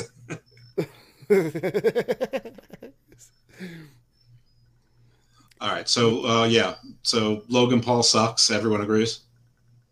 Logan Paul. oh, Who's he fighting? What what what's what's the end game here? Logan Paul's obviously going to wrestle again. The Or, you Miz. know, uh, sorry, again. You think it's the Miz? I think it's Baron Corbin. That'd be funny. I guess. I think Baron Corbin's going to be so cheap, and Logan Paul's going to be like, you know what? If you can beat me in a match, I'll give you a hundred million dollars or whatever. But aren't they spinning this thing now that Baron Corbin won won a fortune in Las Vegas? Oh my god, this is the best story in wrestling because I'm so captivated by it. In in about a 48 hour period, he has won about start somebody gave him a $100 and he turned the $100 into a meal and was whining and dining with a bunch of ladies and then 12 hours after that, he loses it all and he's back to like a dingy motel. it's fucking great. He's like, "Why are you following me? I hate my life. I hate this place. This town sucks. I hate lo-. And he's the only fucking talent that apparently stayed in Vegas for the entire fucking week. So he's still like cutting videos. So then, 24 hours after the motel video, he comes out and he's wearing a brown suit and he's like, my luck's changed again, everybody. I'm back in business. Look at this. I just bought myself a Maserati or a Lamborghini or whatever. And he's like, I'm back, y'all. I'm back. You know who's Jeff- videotaping all this stuff and writing it? Brandon Cutler. Oh my god, Jeff! If this this has to lead to the debut of Cameron Grimes, or lead to Logan Paul, one or the other. All I know is best angle in in in wrestling right now, Baron Corbin, and it's not even shown on SmackDown. Okay, that listen, that's fine. I mean, social media is a big thing these days. That's that's what I'm told. You're on social media. You people can't. You're, you're drawing the ire of uh, Mickie James That's so old. and uh, who else were you just arguing with? No one. The, the most no, recent. you, know, it was Nakazawa. You were you were fighting with Nakazawa a couple of last week. we had a pleasant exchange. No, he's you a didn't. he's I a think very he polite Was, gentleman. he was trying to tell you to shove off. No, he said you were much more polite than I originally thought of. Uh, carry on, or something like that. That's not what it said. Jeff. It is. I, sure, it is. Take, go find it. You can take a. Didn't he call you a mark or something? No, no, he's a very pleasant fellow. Uh, I was I was going all full, you know, uh, evil, Evil dose. dose? Yes. I, I think he I think he just figured he encountered a madman and just decided to move along, um, which probably isn't entirely wrong and was probably the right move. No, the the, the most recent thing was uh, was. I, I said that uh, I told JD Drake that they're just pretending to like Pabst Blue Ribbon because they're a sponsor, and he said if you ever say anything bad about Pabst Blue Ribbon again, I'll kick you in the pecker. and I said, uh, I said, "F- f- fair enough, but you know what? It might be worth it. It's uh, historically speaking, it's only got me into trouble. oh, look at you! You're gonna break, make friends with Amish Roadkill. I am friends with Amish Roadkill. He follows me on Twitter. I follow him. He liked it. You know. A real Amish Roadkill or uh, TD Drake's? No, no, no. It's it's it, not TD Drake, TD Jakes, no, not TD Jakes, the the minister. the pastor. No, not not him. No, JD Drake, the very NWA looking wrestler, the very NWA looking wrestler. He like looks NWA 1981. I mean, the NWA now isn't real. This is gimmick infringement on Amish Roadkill. He is Amish Roadkill. It could just as easily be Big Bubba Rogers after he took his jacket off. Big deal. Big Bubba Rogers. That's a callback. Maybe gimmick infringement's a gimmick infringement. Half the people you see at Cracker Barrel every week. What are you talking about? Uh, well, listen. They're, they're Every all- time you go any any state fair you go to, half the men look like that. Las Vegas, every bus, every other man looks like that. The only difference don't is say he's that not, about Baron he's- Corbin. he's not wearing a John Deere hat. That's the only difference. What, what was it? The the the affliction the affliction hats and, and shirts that that what wasn't that in like in the late nineties, early two thousands? I don't know. You look like the type of guy that would have worn an affliction shirt. Listen, I, I have never been in a day in my life. I've never what about been those? Uh, what is it? Not Tom Hardy hats. What was it? Ed Hardy. Ed Hardy. You did you own any Ed Hardy merch? I did Did not. you did you did a trucker hat, perhaps? Did you? I Did yeah. you I, date a I girl that had a, a an Ed Hardy trucker hat? no. You have to think about this. No, no, no, no. I mean, these are two different things. I have definitely had trucker hats, and I have definitely dated girls who have had Ed Hardy shirts, and I have definitely dated girls who had trucker hats. Uh oh, I hear trouble. Not recently, Sicaria. I got everything.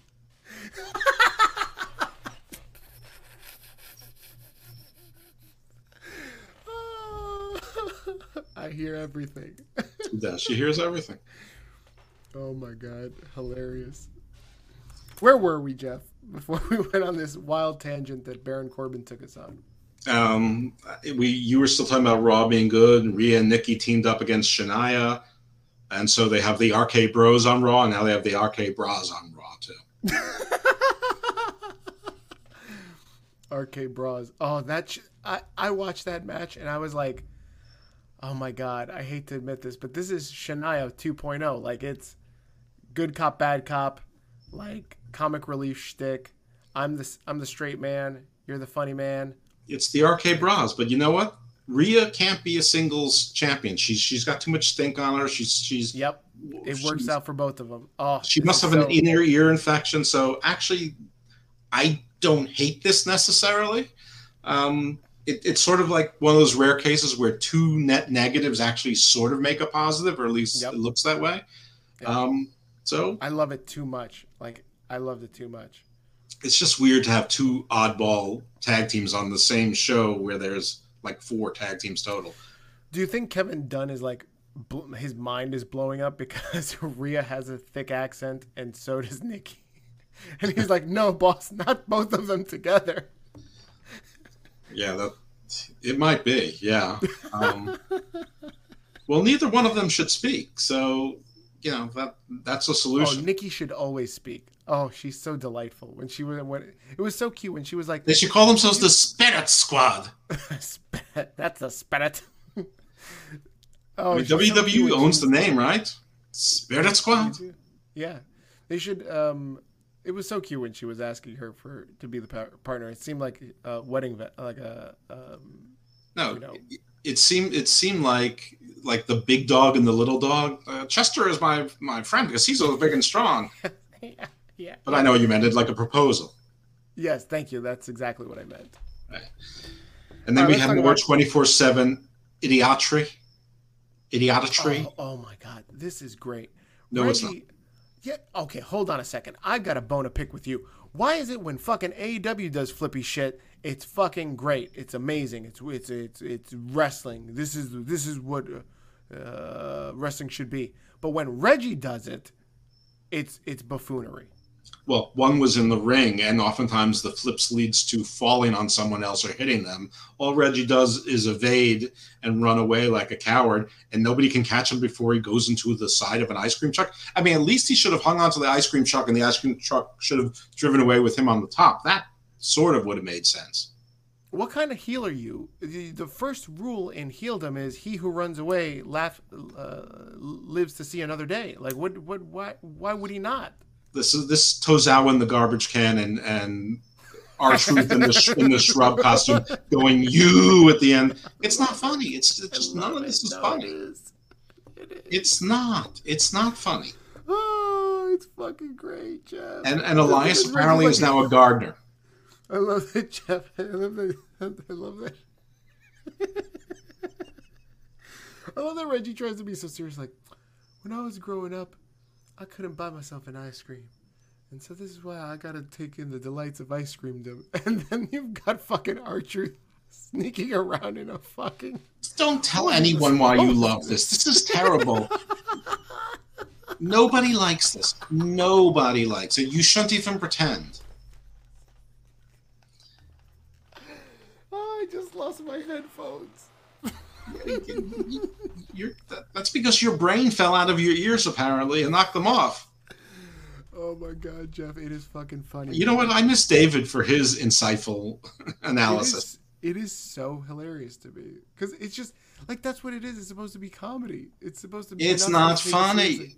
It's supposed to be comedy, but it's not. Oh, but but when when Omega's like, oh, oh, you think you know me? You think you know me? That's funny. That's, that's fucking. First of all, I called it douchey and dorky. That's exactly what it is. This, and, Reggie- and this is oh, worse. And, then, and Reggie, when he does flips, it's fucking preposterous. We've when- already done this. Just edit it out because we don't need to hear it again. It, it's exactly the same thing. He's It's very good at flipping. He's he's a very good acrobat.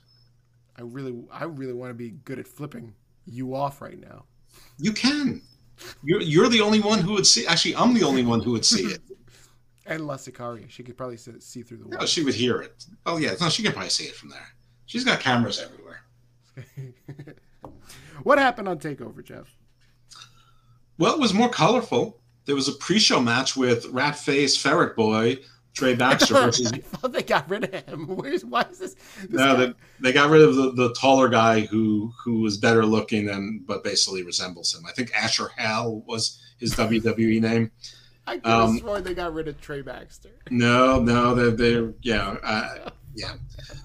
Ridge Holland squashed him. Pete Dunne's accompanying him, and I at the time believed that NXT was changing, and I thought that that was a, a metaphor. It's. Ridge Holland is what we're getting, and Pete Dunne is what we're leaving behind. Nope. Oh my Um, god, Jeff! Everybody in the internet it was like, after fucking NXT. This is gonna be the last time, guys. This is gonna be the end of an era. End of an era. Meanwhile, Tuesday night it's the same fucking show. Worse, but we'll we'll we'll we'll, we'll get to that. Um, we have a new million dollar champion. We knew this was going to happen. I, I'm sad about it because I wanted Ted DiBiase to have to play the part of Virgil for a while. Um, so that that match was pretty good. That I mean, to be honest with you, that was my favorite match of the night. It wasn't too long. It was fun. I like these guys working together.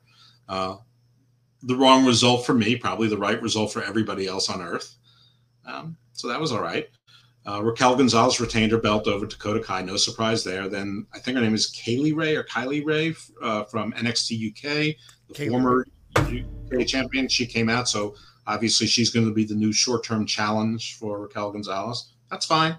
No issue with that necessarily because they sort of had trouble deciding who they're going to build around uh, around in the women's division, sort of top tier.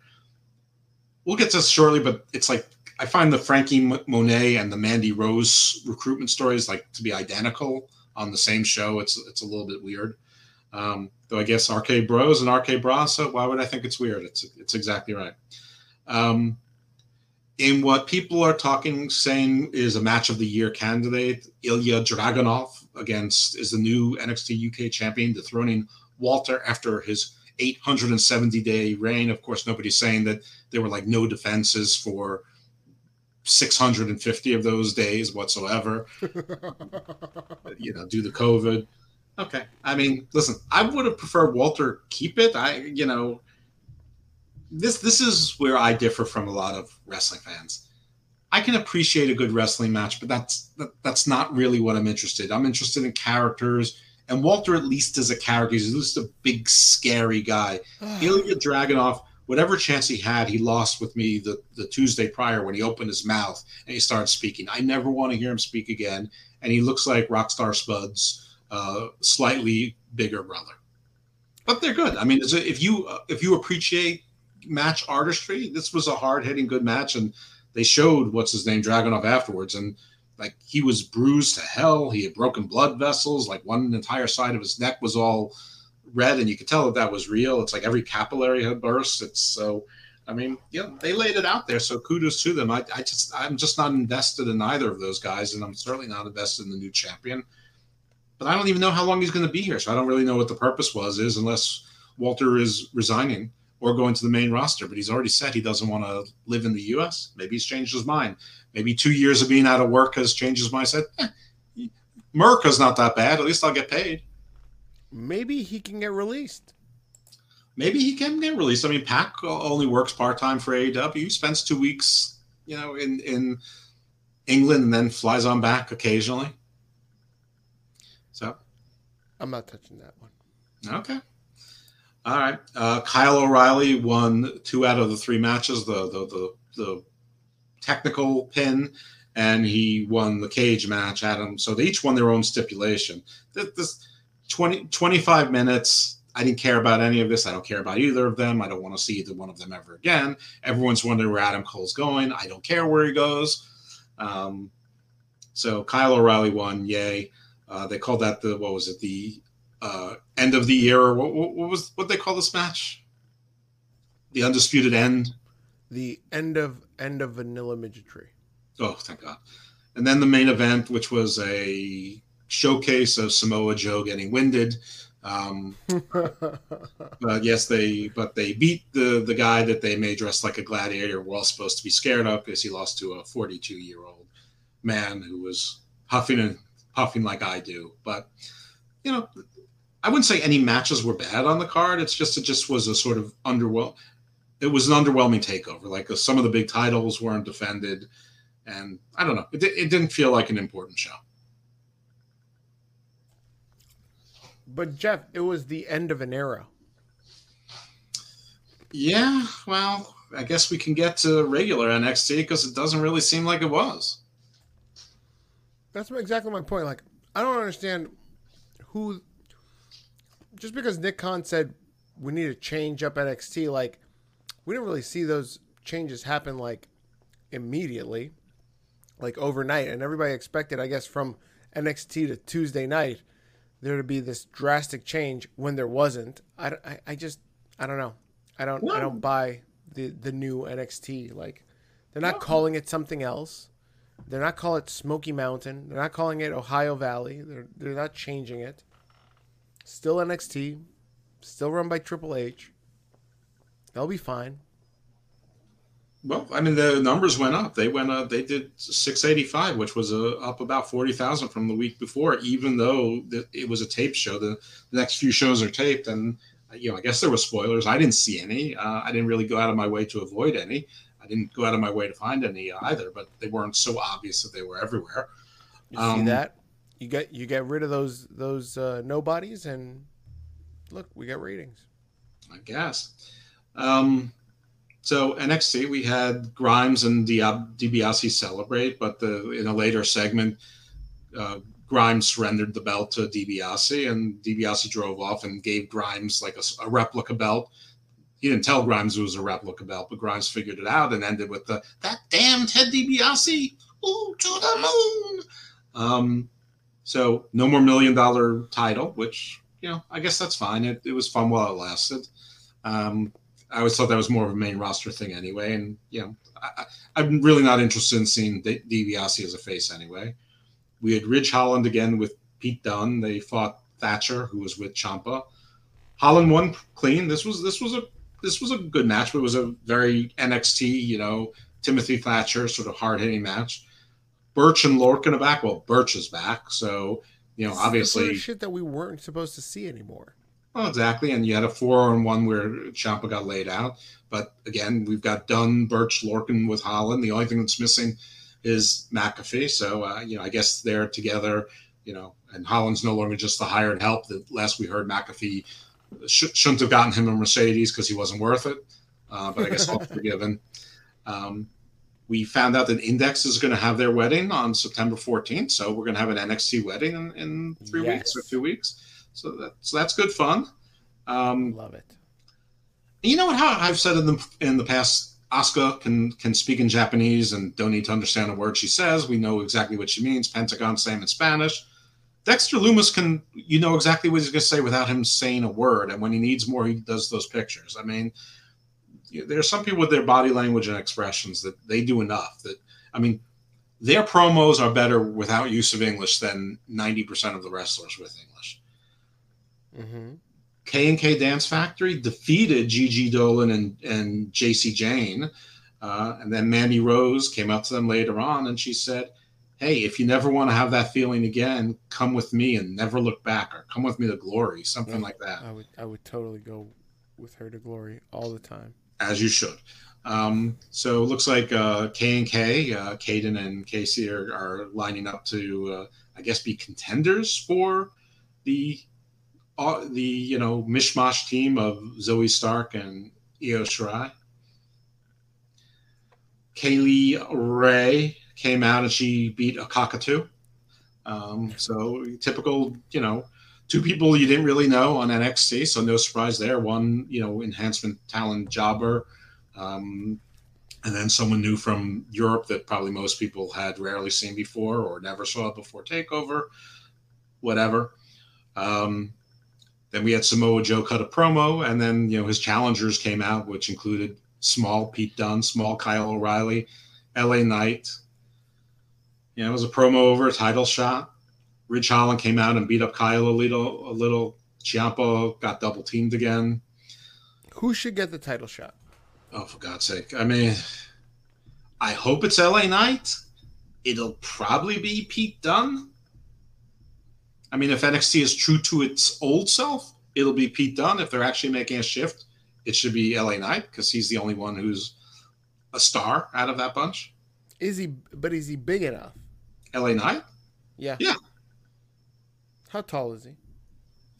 Uh, he's probably not tall, tall, but he's but he's strong. I mean, he's he's Adam buff. Cole tall. He's taller than Cole.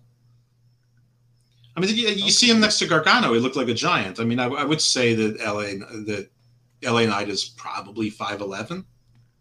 Okay. Vince will book him at six two. Sure, why not?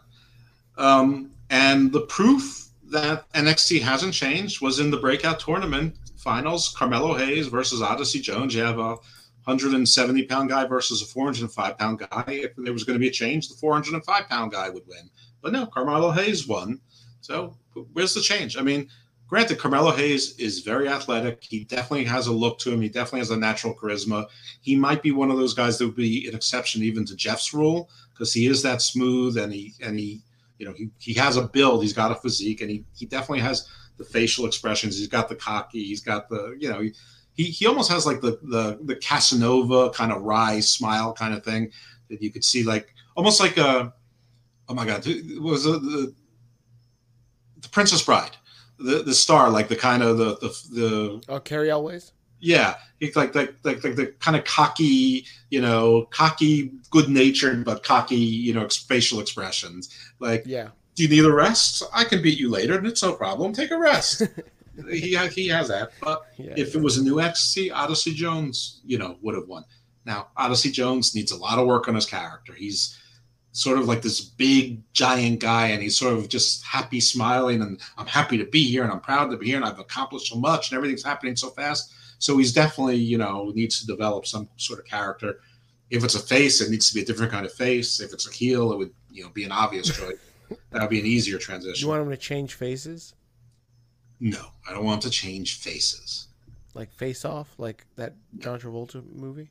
You are aware this is a wrestling podcast, so we use terms like face and heel. Oh, I thought we were talking, making a callback to Face Off. We already talked about earlier. T, we had uh, Tian Sha come out.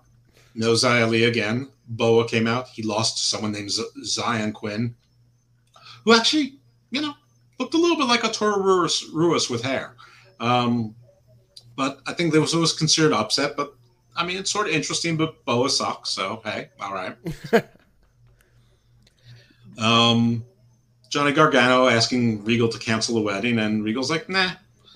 Um, and then there was Hit Row against Legado, and we saw the debut of Elektra Lopez, who joined Legado and, and helped them win, beating the uh, Hit Row. So this feud, I guess, continues or in, until the faces win. But you know, the show was pretty good, but it was, I mean, but it was certainly wasn't a new direction. You think this is going to carry forward to uh, War Games? War Games Mm. coming up in a couple months, In a couple, maybe. November. Yeah. Maybe I, I, I mean I don't think so because for it to be four and four it'd be intergender. I don't see them doing that. Uh, in the two rings, I think they can get away with it. I mean, you just have to keep Brianna and Elektra together most of the time. I think it can be done. I'm sure it can be done. It, would- it would just be sort of weird. I, I don't know. I don't see it, but I don't know. Maybe if if right. that's what happens, that's a good call on your part. I mean, I do like that they're sort of doing something, you know, low key that you know would be considered shocking or, or politically correct. That basically it's it's like a gang war. It's like almost like a, a Yeah. race war. They're calling it culture versus culture. I don't know what the big deal is. I mean, this is you know this is sometimes how the real world is. Um, Sharks versus Jets. yeah, I, I, I, I mean, I, you know, when you when you, I mean, there's real life gangs, and they tend to be broken down between between ethnic lines. I mean, they're not they're not like insurance commercials where you know we, you've got you know everyone in the rainbow together, you know, having a picnic together.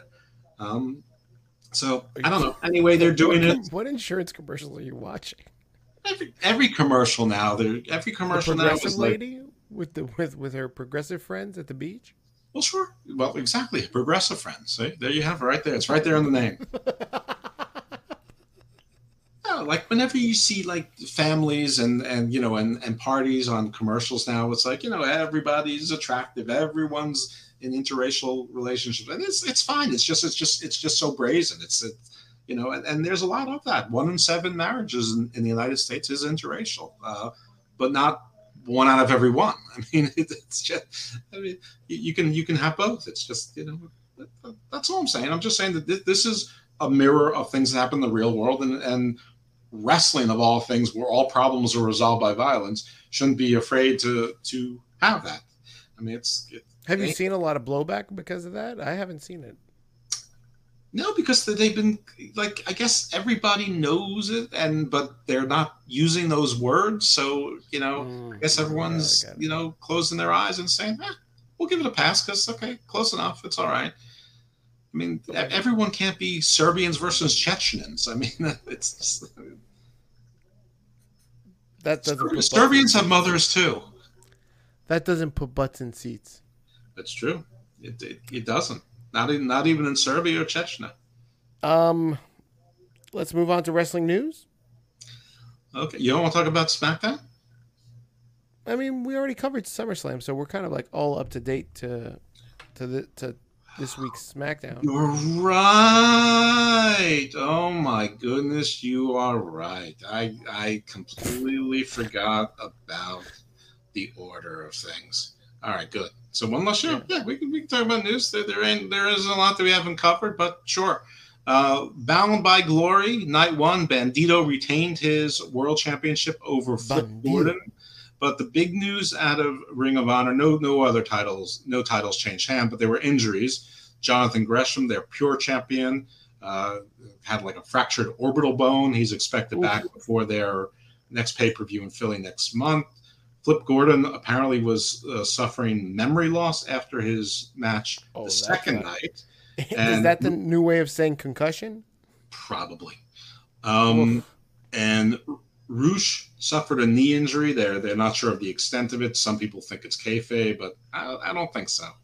Um, so that's like three of their bigger guys. Rush is their former world champion, not current. Gresham is is a major part of a lot of their storyline, so that, that ain't good. Emergence, Christian retained the title over Brian Myers. You may know him as Kurt Hawkins in the number one contenders match. Ace Austin prevailed, so he's the number one- contender. The Good Brothers retained their Impact Championship, so nothing surprising there. Um, in uh, with regards to WWE news, uh, we one of our first episodes we talked about a major lawsuit that was settled uh, arising out of uh, uh, business dealings with Saudi Arabia as, as partially, and, and at the time we thought that was the only suit. Apparently there there were some others. I, I guess they all got consolidated, and those were also settled. So those are off the books as well. Um, we touched on this earlier, but the rumor mill has it that Bray is going to AEW. The rumor mill also has it that Adam Cole, that WWE, uh, up until midweek, was pretty confident he was re signing with WWE. And then, sort of around Wednesday or Thursday of last week, it changed. They, they thought he changed his mind. So everyone assumes he's going to AEW. I always figured he's going to AEW anyway. And like I said, I don't care where Adam Cole goes. I'm very invested in where Bray goes. Um, also, some rumors tying former Buddy Murphy. I, I can't even remember what what he's going by now, but also Braun Strowman to Impact. Um, whether that's true or not, I don't know because Impact has been doing this all along. Ever since there's been free agents, they've been trolling that they're signing them all, and I was about to say that. The, uh, I can't trust TNA and they're trolling. Yeah, no, I, I, I don't either, and I think that Braun is too pricey. Murphy, I mean, I think that's a fine spot for him. I mean, I'd rather see him in some other places, but uh, that, that's fine. Uh, and mostly, I'd rather see him in other places because I won't see him in Impact because I won't be watching. Uh, but I would see him on the MLW. I would see him on Ring of Honor. I might see him occasionally on NWA. This weekend, of course, is NWA's big uh, the big shows. They're Empower and NWA 73 Saturday and Sunday, two pay per views, one weekend.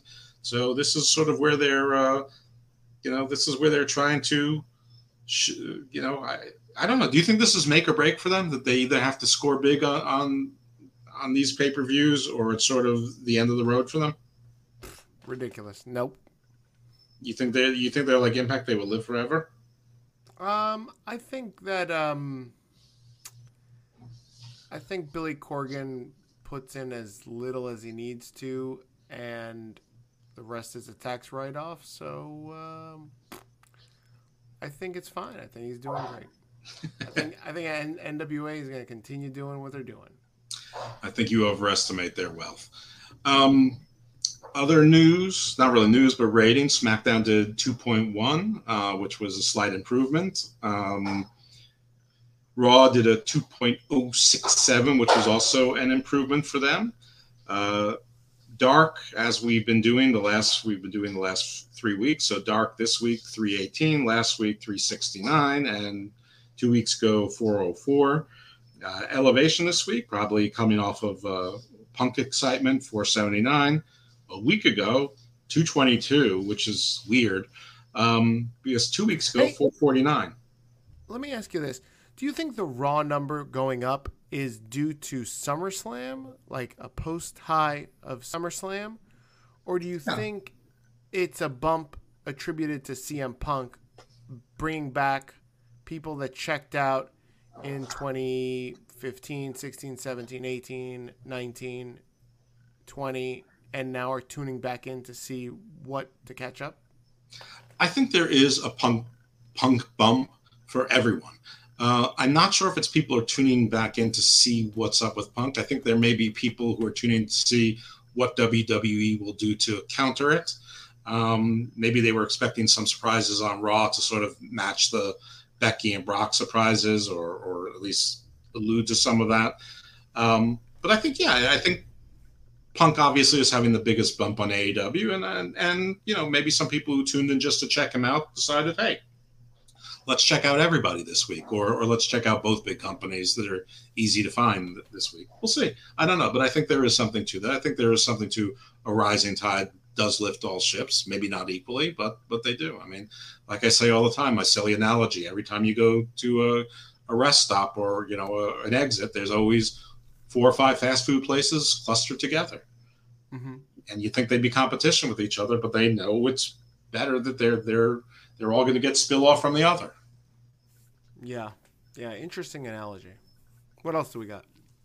That's it. I mean, I don't have a whole lot more news unless you've got more stuff on Bray or Cole or Daniel Bryan. I mean, it's it's it's you know mostly innuendo and, innuendo and speculation. I mean, there was some stuff with Ruby Soho, and you know she's also expected. She'll probably be. Well, the, we didn't talk about there's a casino battle royal on the pre-show for all. Uh, all yeah, I thought I, I, figured we'd get to that next week because they only announced like seven names, and we still haven't figured out who the rest of them are. But the card is pretty well filled out. But yeah, we can do that next week. It's it's no big deal. So all right, so Ruby Soho yeah. rumored to AEW. Nothing new there either. Did you see the promo? Did I mean not the promo? The uh, the vignette, the the the cinema graphic, the the. No, not a one. Oh no! So no. Uh, what I find funny is because I live in New York, so I'm familiar with all of New York City, um, and nowhere near Penn Station is there a gas station where you can was drive that, up. Was to, like a brag? I'm familiar with all of New York City. It, it's a it's a humble brag. And you can't so, be beat in those mean streets. I can't, and, and I'm not. I'm no Track Brown. Um, Where is but, Track Brown? He this is his second no show. He's uh, Tony Khan has taken care of him. Apparently, oh. he decided to uh, strike up a fight with uh, AEW about copyright claims and that is outrageous. Justice for Track. We should have him on to describe to discuss it. He was um, supposed to be on. He should have been. He should have been texting around twenty minutes ago. He's got his. He's got his own show. Let me check. Check to see. Oh. Well, he had his own show. It just got. He just got deplatformed. oh no. Oh, look at. that. Hold on a second. I missed a group. I missed a group call. Hold on a second. Maybe this might be him. Yeah, check that out. Well, I guess you can edit this, so you. Know, I don't. Nope. I don't need to pretend I'm doing show business. Nope, not him. Well, so what group call was it? I don't know. Now I can't find it. Mm-hmm. something else. Uh huh. Why? Because she knows Sicaria hears everything. That's right. Um, what were we talking about? Doesn't matter. R- Ruby Soho, we were talking oh, about. Oh, there, there she is again. Um, yeah, the gas station. That right. She, she hears her name. She's like, "What are you guys talking about?" She steals this car, and there's no gas station like that near Penn Station or anywhere in the vicinity of Penn Station. Not Times Square, not um, the Garment District, the Flatiron uh, District, n- n- Fashion uh, District. Nowhere is this gas station where you can just. did she get dropped off in Jersey? That's the only place I can think of. Because not even in Queens can I think of a gas station where you can just pull up like this, like a random quickie mart, and just steal a Honda Civic from somebody, and then get really excited at the fact that you just stole somebody's Honda Civic, and not drive straight into traffic, and not, and not drive straight into traffic, and then she's listening to a song, and apparently the song like bums her out. Why did she steal a car? Or why did she steal? She has like a lot of remorse. I, very good acting by Ruby. Wasn't it the Riot Squad's uh, theme song? That's why she got bummed out. Was it that? I didn't. I don't think it was. No. I think it was. That's what I heard. That's the word on the street. I've got to double check that. But she she she's immediately got buyer's remorse, probably because she stole a Honda Civic. Like who steals a Honda Civic? But whatever. Um, yeah, Somebody who needs a Honda Civic. She had to go somewhere. Maybe she's going to Arthur Ashe. She's still about four weeks too early. She, she's the she's going to be the first one there. Oh, you know where it makes He's going to outwork even Christian. Hold on a second. Hold on a second. So it makes sense if she took the train to to Penn Station, then took the PATH train to Jersey, and that's where she stole the car. Aha. So maybe she shows up in Newark in two weeks. Well, I hope the car had an E-ZPass in her. She's going to be paying a lot in tolls. Well, maybe she dumps it. Those bridge Honda fees are no Civic. joke. But it is a Honda Civic. It doesn't. It's like seventeen dollars to cross a friggin' bridge in New York. Only one way though. It is. Yeah, right. Only one way. Only one way. Only in to get into New York. If you're leaving New York, they Escape they from New York. Oh yeah, guys, that's episode 47 of uh, the Hammerlock Hangover. Thanks for tuning in. Much appreciated. Um, if you want to chat with me, you can catch me on Twitter at Big Daddy Cool. It's just at Big Daddy Cool all together. No numbers, nothing. That's it. I got into Twitter very early and was lucky to score that handle. Jeff, you can find him at Icarus Fell MD. That's Icarus F E L L, like fell, like I fell out of the tree. MD, like doctor. Um, and what else, Jeff? What else do you want to plug? Uh, check out my other show, my non wrestling podcast, Garden of Doom. Have some exciting guests recently. Uh, Sebastian Major from Our Fake History was on this past week. We've had uh, the host of the Eastern Border. Uh, I'll just call him Chris to be uh, make it easier, but he's uh, was calling us from Riga, Estonia. Um, and then I've interviewed a few uh, Bruce Fenton, a UFOologist. Uh, I'm not sure when I'm going to drop that show though, but um, yeah, lots of fun and exciting stuff. Our friend Andrew Goff's going to be on again this this week, um, talking about the real story behind the Da Vinci Code. So cool stuff. Very good, guys. And uh, yeah, if you haven't already, please make sure you support the uh, Hammerlock Hangover podcast wherever you're listening to us. Please make sure you leave a rating, and uh, and yeah, subscribe, follow, all that jazz helps us out with the algorithms and all that. So uh, thank you so much, and uh, hope you tune in to next week's show. We're gonna probably tee up AEW All Out and talk more wrestling. So that's it. Thanks for listening, and have a good one. AW, And. stay evil, my friends.